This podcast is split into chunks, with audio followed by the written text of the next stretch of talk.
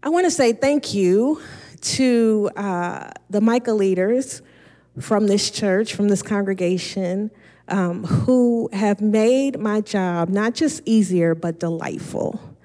Uh, so I want to say thank you to Jamin, who actually I have a, a live ask out for him that he'll have to answer soon. So y'all just pat him on the back and tell him it's going to be okay. And Mariah and Javier. Um, Mariah is currently, yes. Uh, Javier is currently serving on our communications team, and Mariah is currently serving on our nominations team. Um, and really taking a lead role in making sure that the next uh, slate of Micah leaders is strong and has integrity and is powerful and are the right people for this season of this work.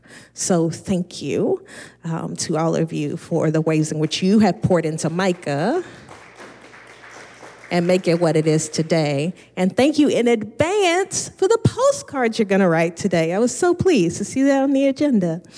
Um, so that's exciting, and we're so excited to be getting out in this voting season and reminding people how important it is to go to the ballot and make their voices count. Because liberation ain't free, right? It's gonna cost somebody something. I am struck by this story because it's a healing story. It's an exorcism story, right? We got a man possessed by demons, and Jesus comes and casts him out. But truly, the man getting the demons cast out from him is like the least interesting person in this story. he actually has almost no dialogue in the whole text. Jesus spends the entire time talking to the demons in the man who are speaking out of him.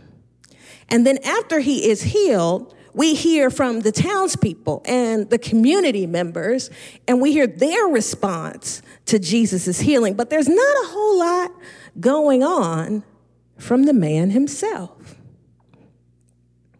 It reminds me that your healing, my healing, is not just about me or one person when Jesus comes into your life, when you encounter the living God, the ripples of effect go out beyond you, they ripple within you, and they reach out to towns and cities beyond where you even live.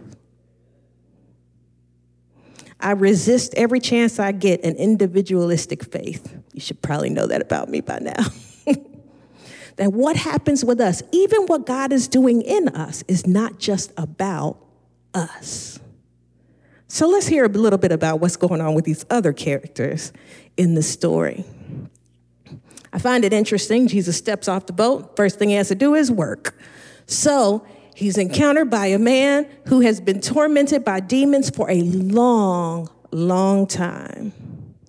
And nothing can hold this man in his torment, whatever his behavior was like, his community members found it less than acceptable. Can we agree on that reading of the text? Whatever it was, they were not feeling it. I don't know if the clothes came off first or the chains came off first, but let's pretend that the clothes came off first. I can imagine that that was unsettling to some folks. And they were like, I'm gonna need this guy to stay right over here. I read a story recently about some church members who noticed a man sitting on a bench outside their church on a Sunday morning, totally naked. The bench was across the street at a park. And the guy said to the pastor, I mean, there's this naked guy sitting outside. What should we do? And the, guy, and the pastor said, Nothing, unless he tries to come over here.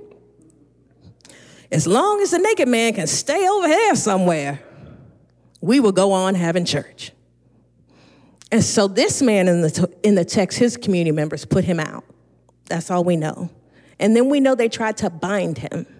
They put him in chains. They set a guard over him, somebody to watch him and make sure that he didn't get too close to them. Right? But even those chains. Even that guard could not hold him. He broke through the chains, he escaped the guard, and the demons drove him into the wilds or into the wilderness. This was a man who was deeply tormented, not just by the demons he did have, but the community he did not have. What is our freedom costing someone else who just wants to be part of us? The community drove him away, they pushed him away, they just needed him far and far and far until finally he lit, he got to the tombs. So far from community, he was not even among the living anymore, but had to make his home among the dead. And this is where the man finds Jesus. I want to talk a little bit about those demons. When Jesus says, What is your name? What did the demons say? Talk back to me a little bit. Legion. And legion, the text explains to us, who might not know, means many demons. So many, they were called by a structure in the army, a legion. At that time, the readers of this text would have known a legion referred to, a, to the Roman army. And a legion could be as many as five to 7,000 soldiers. Can you imagine living with five to 7,000 demons? I believe we can. I think of the legion that took up arms and walked into an elementary school in Uvalde and killed innocent children and two teachers. I think of the legion that caused a man to take up arms and walk into a grocery store in Buffalo and take away grandmothers, grandfathers, children, parents. Oh, we know Legion. And when we get done calling Buffalo and Uvalde, we can keep going down the list. And we must call Parkland, and we call El Paso. We call George Floyd, but then we go back and we call Breonna Taylor. And then we go back and we call Darius Stewart from right here in Memphis. We keep going and we call Sandra Bland, we keep going and we call Emmett Till. Because this legion has been at work for some time. So we know legion. We know legion. We don't have to imagine what the man was going through, we feel it. When we click on the news and see our nation's Capitol building overrun, by folks who want nothing more than to see people like me hushed in silence forever, jailed and put away in our place. We know Legion. We are familiar and we are tormented. But I thank and praise God that this man did not even have to use his own voice that day Jesus saw the evil at work within him, and Jesus dealt directly with the evil, spoke directly to the demons. I love that Luke found it so inconsequential that Jesus asked the unclean spirit to come out of this man that he she put it like I say she because we think Luke might have been written by a woman. Y'all just file that away and take that home and study it in your free time found it so inconsequential that Jesus said, Come out of him, unclean spirit, that she put it like in parentheses, like a side note, like Jesus had already asked the unclean spirit to come out of him because Jesus saw something wrong and began to speak directly to the demons. And so the what we hear is the demon's response to Jesus. And do you recognize this demon is not talking back? The demon is not saying, Come at me. What you got, Jesus? You ain't no match for me. No, no, no, no. The demon is clear. Please don't cast me out into the abyss. Please don't make me go back and stand in front of Satan and try and explain why I ain't got no job and no place to live. Please, Jesus, just give me somewhere else to go. Because I understand who you are and I recognize your power. One of the things that we are working to get church people and people of faith more comfortable with in Micah is our power. That divine power. That power that does not that does not hate the poor, but hates poverty. That power that skips over the work of trying to develop personal responsibility, I'll put that in quotes, of those who are struggling and falling on hard economic times, struggling to get a decent education for themselves and their children, and talks right to the demons that don't put funding in our public schools, right to the demons that decide it's not important that we all have health care, right to the demons that say, I don't care if your child is 15, I'm sending him to court for adults. Our call as people of faith, yes, is to take care of all that are wounded, all that we see in front of us, and also to put on our big girl pants and our big boy pants and to speak to the demons directly and saying, You have got to go. And when we do that, we do find the power of God flowing through us. We do find change beginning to come. We do begin to see a change at work. Jesus spoke directly to those demons. The demons pressed back. They made negotiations. They put forth their cause. Jesus said, Fine. I won't send you back to the devil unemployed. I'll send you over here and I'll relocate you to this herd of swine. And what happens to the herd of swine? They run down a steep bank and drown themselves. They probably could have gotten to the devil even slower if Jesus had sent them directly. They just went straight back down into the abyss. But one of the things that this shows me is the strength of the demons inside that man. That the second they were cast out and spread among a herd of swine, they immediately plunged themselves to their death. We know Legion. We know how strong Legion is. But one of the things I came to remind us today is how strong we are. One human man was holding enough demons to drive a herd of swine off a cliff. One Mariah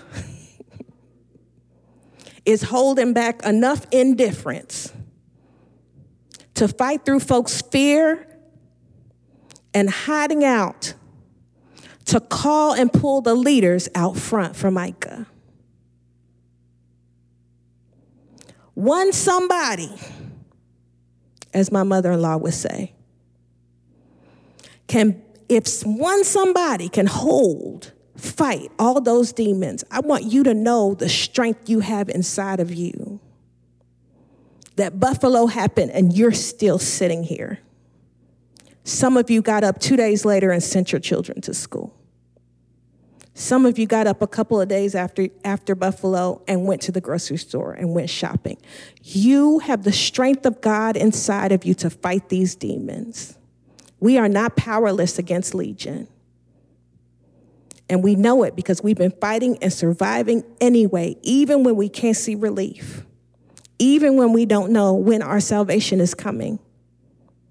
You, just like that naked man outside the church, just kept fighting your way through. And when Jesus came, you were ready to be free. But somebody was not ready for that man to be free.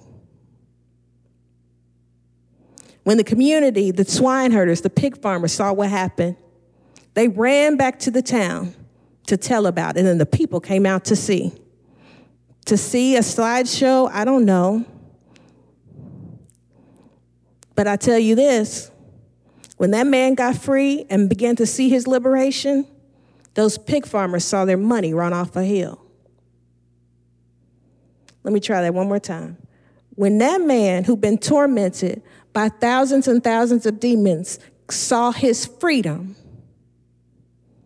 the pig farmers saw their money run off a hill. I don't want us to be confused that everybody will find our liberation, our freedom, our fullness of God living within us to be good news. When our schools work the way they're supposed to, when they are well funded and our children come out well educated, there's employers, there's people in the corporate world who see their money running off a hill it's fewer workers willing to work for lower wages for them. Don't be confused. Everybody doesn't want good public transportation because that's more people getting on and off buses in front of their churches, their jobs, their nice stores, their nice homes. And maybe they don't want that in their backyard.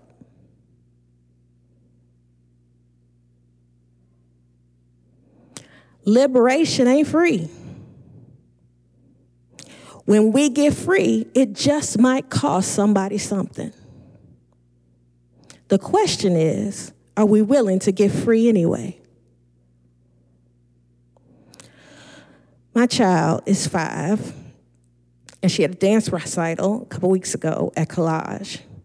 And the dance recital was at the Cannon Center for the Performing Arts down, downtown. Have you seen the place? It's huge.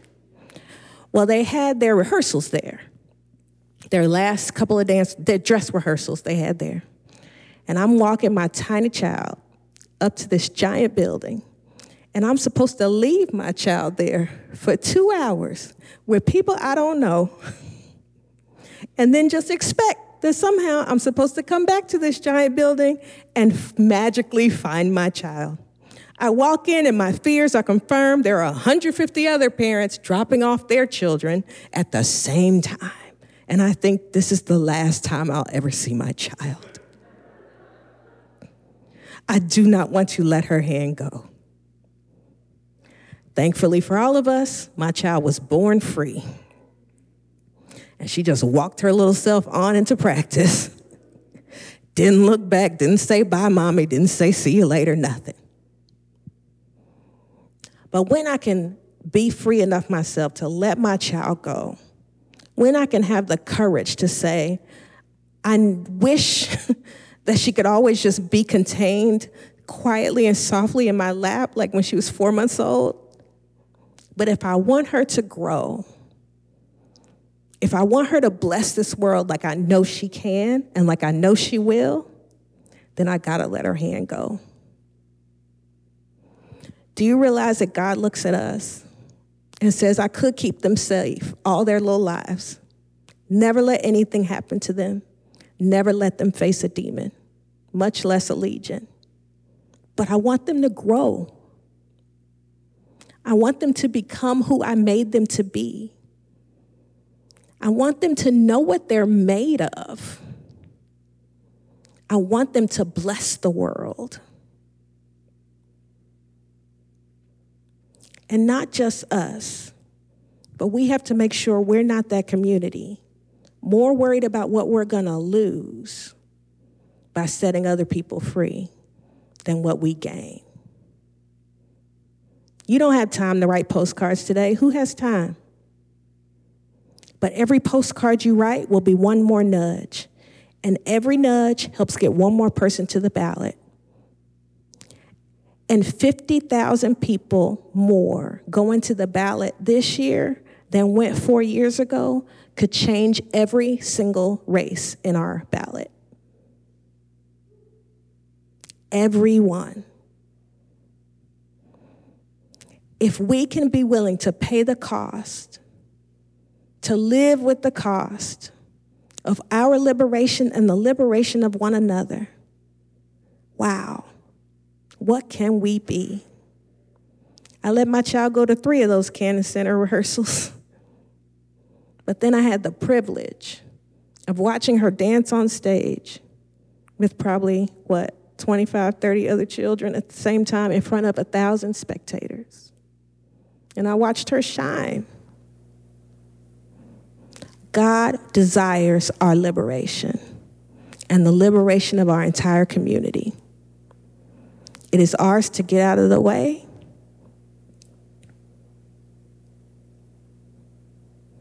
And it is ours to help it go forward. Will we put on chains or will we break them? I pray we choose the latter. The word of God for the people of God.